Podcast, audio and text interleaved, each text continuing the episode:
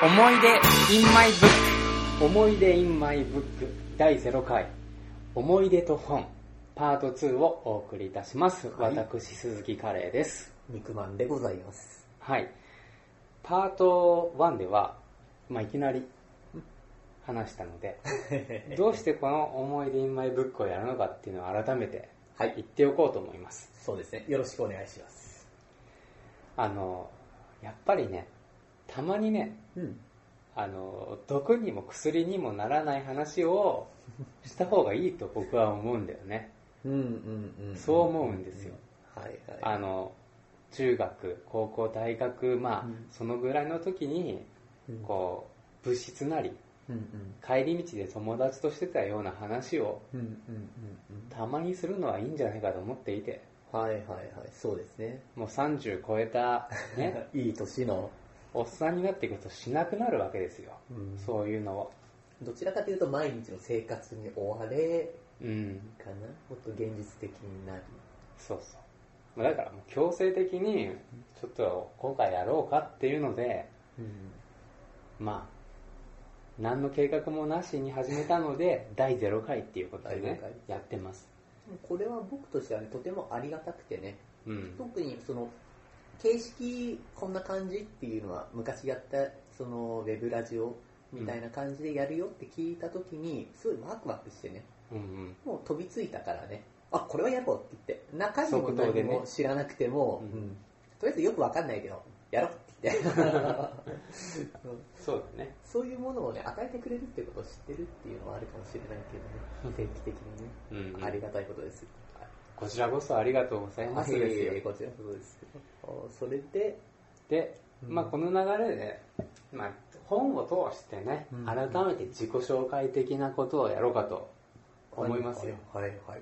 そうですね。まあ僕はうん。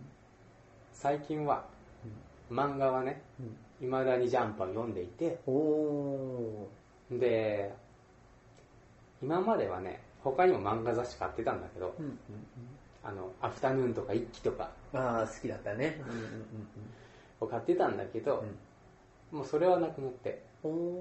で読むというか単行本で読む本もうんうん。まあ、ツタヤで借りてきて、あとはまあ、ツタヤに置いてないけど、好きな本を、好きな漫画を読むと。で、まあ、普通の書籍の方は、うん。まあ、たまに気になったのを買うぐらいで、月に2、3冊。うんうんあんまりね、だから多い方じゃないと思う。うーんそうだねうんうんな感じで、まあ、読んでる30代おじさんと。はあじゃあ次僕の方いいですかねどうぞ。僕の方はこの収録のちょうど1ヶ月半ぐらい前から一人暮らしを始めてはそれを機にジャンプを卒業しましたい。ね理由はえ。うん。お金がないからまたまた。いやいやいや厳しいんですよ雑誌を買うんだったら米を買うみたいなそうあ月に例えばジャンプも200今60円ぐらいかな。ーうん。かける4冊だとするじゃないですか。1000円なんですよ。うんうん。さらに僕はヤングジャンプも買っていて合わせると2000円。う、うん。そうすると米10キロとは言わないけど5キロはまず買えるみたいな。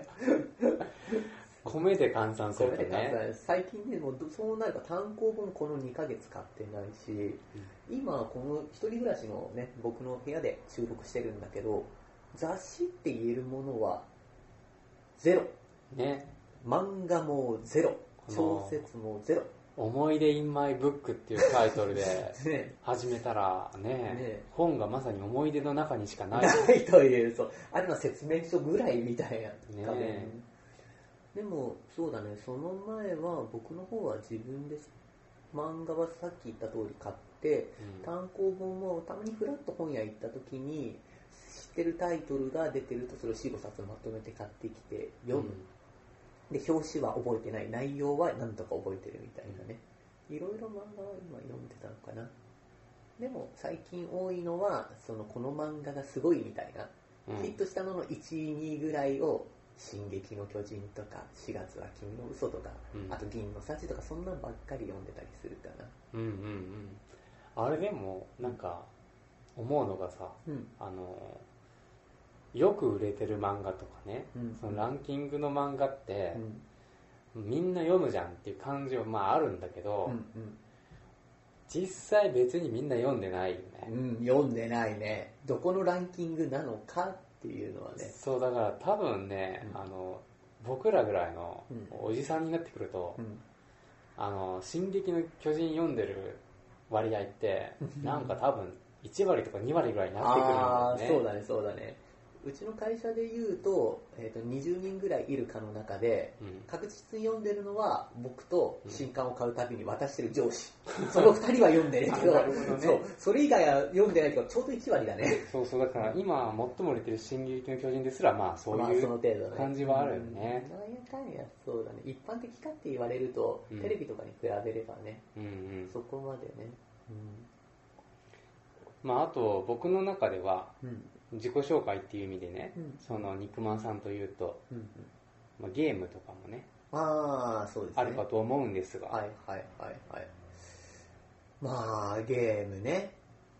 ゲームといえばやっぱり僕はゲームセンターにそんなに行く方ではなかったんだけど、うんデビューしたゲームは、まあ、彼さんと同じで、こう、2本の棒をいじくり回して、はいロボットを動かす心躍るね。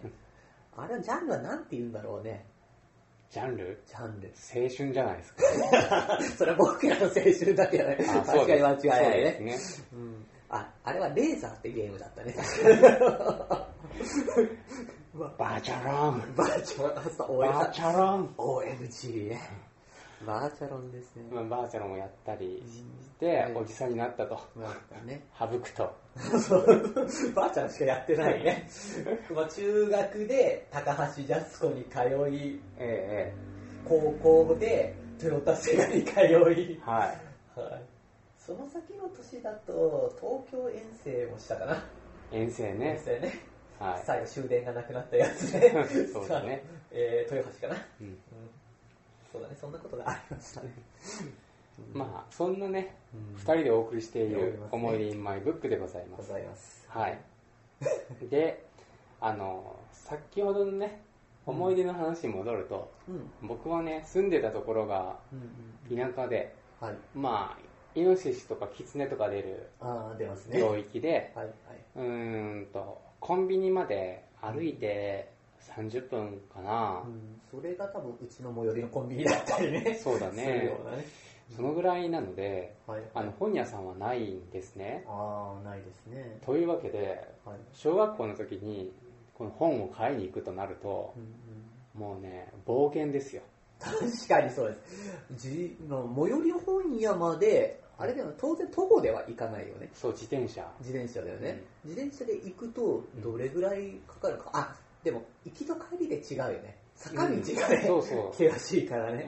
違うし、うんまあ、あと小学校4年なのか、うんうんうん小学校6年なのかによって、はいはいはいはいはい。大幅にね筋力というステータスがねはいはい。違いますので乗れる自転車もその頃流行った多段式の自転車かどうかとかでもね、そうそう進む距離が一込みが違うからね、もう。そうそうだからもうそういったことはあるんだけどねまあとにかく30分とか40分とかかけて自転車で。本屋行ってで当時ってね本屋がいくつか多くあって、そうだね。でその割にその今の大型書店と違って、うんうんあの小さい本屋がね、うん多いから、うんうんその3軒4軒回ると、うんうんなんかようやくこはいはいはいはい。う欲しいものが全部ゲットできるとか、ありますね。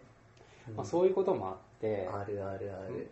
その本を買いに行くっていうのは、そのまあ最初の本屋まで40分かけて着くと。まず、まず、まず。そこから次の本屋に20分かけて移動して、さらに、さらにっていうのを繰り返して、まあ、半日かけて 書物をね、買いに行くという、そこまでして手に入らないこともあるからね。そうそうだ、そういう旅だったんだよね。今みたいな情報社会でもないからね。うん、だから、あの、さっき、肉まんさんはね、おばあちゃんプライムで、おばあちゃんアマゾンで、ドラゴンボールをゲットしてたっていう。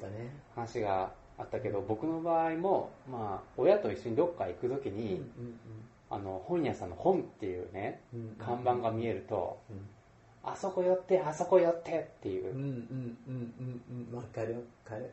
あとはさっき言ったまた高橋ジャスコね、あ。に行くと僕は本屋を見に行ってくるって言って。あジャスコでこうジねャスコでね、うん。うん。あの今もある本屋ね。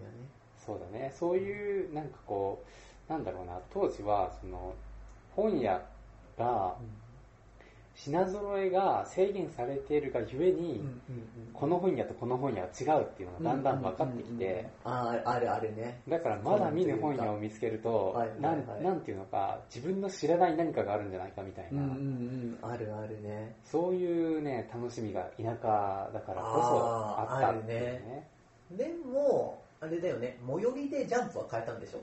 最寄りでジャンプはね、うちにました。あったね。そう駄菓子屋的なスポットで。ボンボンとコロコロコミックも行けたから。ね、でその本屋の住み分けみたいなので行くと今だったら理解できるけどうん。子供の頃はなんで置いてないのかとかさうんあと自分は漫画とかしか見ないから他の本に興味がないからどういう本なの嫌なのかっていういまいち分かんなくてあここは漫画が置いてあるか置いてないかでー。あ 判断するんだよね初めは。ー、子供にとってはね、漫画が全てみたいな。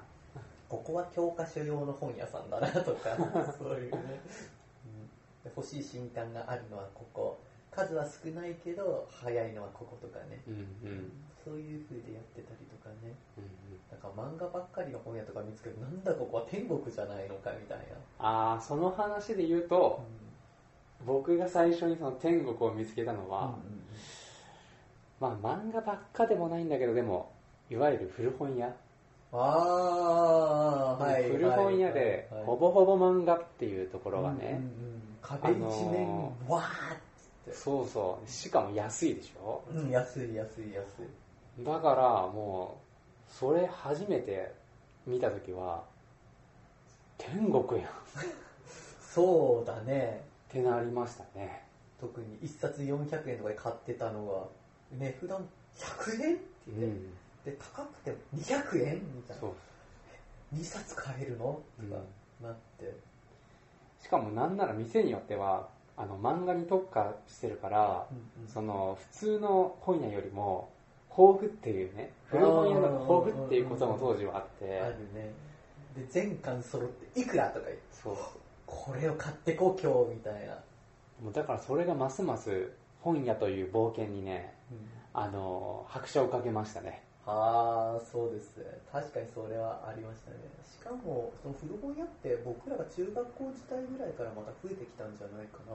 そうかもしれない。ですそのね昔の古書店とは違ってうん。本当にそういう漫画雑誌なんかを取り扱うような古本屋がねそう僕の記憶だとできたのが中学校ぐらいかな。それは何？新古書店の？方あー新ゲオとか。古書店とは別。そうだけど別で個人で経営しているようなあ中古用品店で漫画も売ってるとか。あなるほどね。そう。ほらあの高校の帰りにさうん。坂を下って右に入ると、はいはい。大型本屋とは別でその蓮向かいにうん。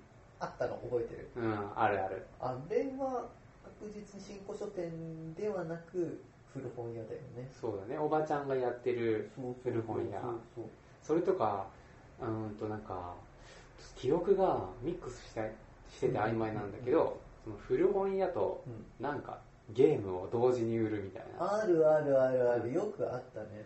そうだからそういうところに行くとさ、うん。もうゲーム要素があって何かっていうと値段が違うでしょ本のはいはいはいはいはいはい。そこと店とここの店も違うし。そう。新品はまあ400円なんだけど、うんうんうんふこっちの古本屋は300円で、うんこっちに行くと250円だみたいな、うんうんうんうんうんうん。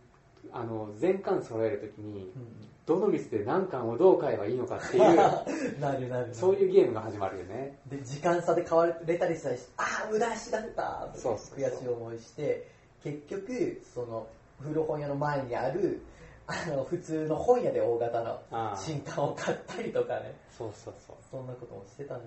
当時はなんかねそういうなんて言うんだろう。本本屋とそれを取り巻く古本屋っていう仕組みも含めてのあの遊びだね。そうだねそうだね。うんうんうんうん。それによって本を揃える遊びをして読むだけじゃなくて買うっていうところに楽しみを覚えるっていうのもね。そうそうそう。それはね結構思うところであってうん。あの最近で言うとあのスマホのアプリでメルカリってアプリがあって。メルカリ？メルカリっていうのはあのねまあフリーマーケットフリマのアプリで個人で本一冊とかあの CD とかうんゲーム1個から売買ができるっていうはあアプリなんだけどなんかねそれなんかはあの僕が子供の頃にやってたその古本屋とかあの新品で買うっていうのをこう組み合わせながらうん漫画を揃えるのと結構近いところがあって。ああはあはあはあはあはあ。なんとなく分かった。例えばこの出品者はこれをこの値段で出してるけどもここの缶だけこっちの出品者で買った方が安いみたいな。そうそうそう。うしかもこの出品者は高いんだけどうん。言えば値引きしてくれそうなんだけどここっちの方は値引き禁止ってあらかじめ書いてあるとか。ああそういうのもあるんだね。うんそうそう。だからやっぱあの手持ちのお金が少ないとさうん。その100円の価値が非常に高くなるから、そうだね。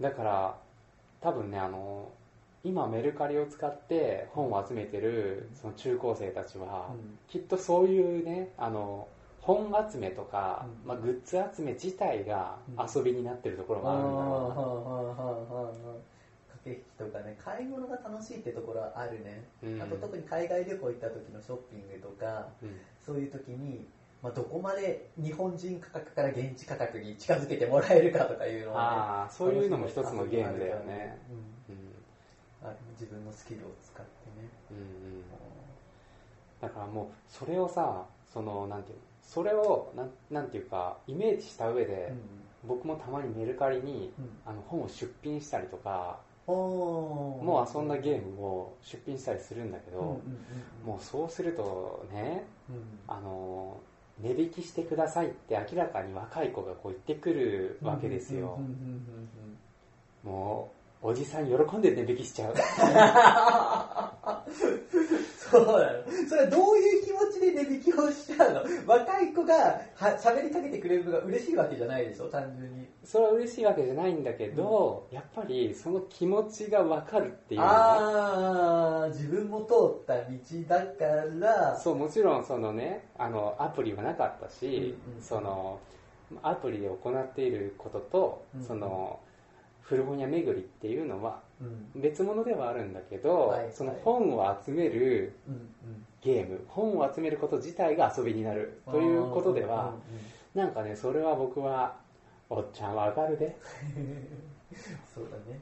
いう気持ちになってしまって、もうあの完全なる値引きイエスマああ、はあはあはあはあはあ。そう、値引きイエスマンね。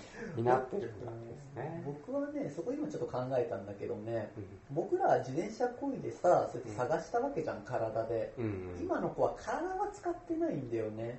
うん。だからちょっとそこが引っかかるから、うんスマホの前で動画とかでさ、撮ってさ、自転車一生懸命こうガーってこう見ながらさ、こんなに一生懸命こいでるんで、値引きしてくださいとか言ってさ、そういう動画も一緒に送られてきたりとか、うんどれだけ回してるか分かるメーターがブワーって何人も並んでる中で、こいつめっちゃこいでるから、よし、こいつ値引きしようみたいなね。なるほどね。そういう比較ができたらね、またもうちょっと気持ちよくね、こっちも値引きができるかなっていう。それはすごいうん。ね、そういうのがね、欲しいうんね。うんうん必要だと思う。ななんんかか値引きの熱意って難しいんだよね。あの逆オークションみたいなものだよね そうだね。なんか例えばこのさ、あのワンピース全巻セットが例えば1万円だったとはいして、はいはい。1万円ですよって言って欲しい人が10人ぐらい手を挙げて、で用意読んでその10人が全員こう自転車を頑張って その漕ぐ頑張りによってそのお前にお前の要求を飲もうみたいな そう、お前の要求は厳しい。でもそれだけのことをした。俺は感動した。みたいな。いいよ1000円値引くよとか値引くよ。まあ、ただそうしちゃうとちょっとね、女性の方がやっぱり、こう、ね、うまいんじゃないかなとかね。あでもねそれはね実際メルカリで思うねはあ、そうなの。あのーやっぱ僕らもね、うんあのー10代の頃うんうん。あのーまあね反抗期の反抗期ボーイですよはい。そうですね。反抗期ボーイだからわかるけどう、んあのね、男の子はね、うんあの、おしゃべりが下手。おしゃべりが下おしゃべりが下手です。手。そうですね。わかりますね。あのね、あの、なんていうのか、やっぱ多分ね、10代のね、男の子の一定数は、うん。なんかね、こう、何の前触れもなく、例えば、うん。あの、1000円で売ってるものに対して、500円なら買うよって、えー、上から目線そういいうなんかその、なんだろう、のがあって、これが女性だと、うん。あの、若い子でも、申し訳ありませんが、何円になりますでしょうかとか、はいどの程度までお値引き対応していただけますかとか、うんうん。まあ、その、大人とあんまり変わらない感じで来るんだけど。コミュニケー、ション力が全然でも違うね。お前は園児かとか、小学生かっていうのと、まあ、大人の社会人側の仲間入りしてるそうそうそう。ん人との関係が。でもそういったね、中において、もう僕ね、僕は、ね、もう、そういう反抗期ボーイですらあったわけだから、うん。うんもうそうやって言われても、いいよ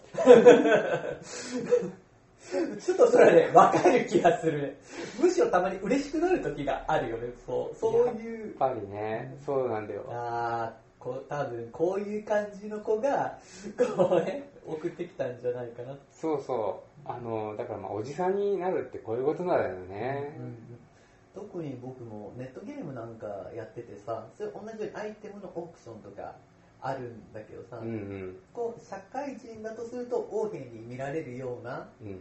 こうね、ことを言ってくるような子もいるんだよね、やっぱりね。うんうん。でも実際こう話してみると本人は別に全然そんなつもりがなくてただのその、まあ彼さんの言う反抗期ボーイだったっていうことはね往々にしてあってね、うん。そこをやっぱりこう自分の通ってきた道を眺めるのがねまたこうちょっとね温かい気持ちになるというか、そうだね。おじさんになるとね、ありますね。その失礼もまた、美味なりみたいなことになってしまう。心。地よしみたいな。心地よし。よし。まあ、そんなこんなでね。ね、パート2はこの辺にしときますか。しときますかね。はい。じゃあ、パート2はこの辺で一旦締めようと思います。はい。はい、ありがとうございます。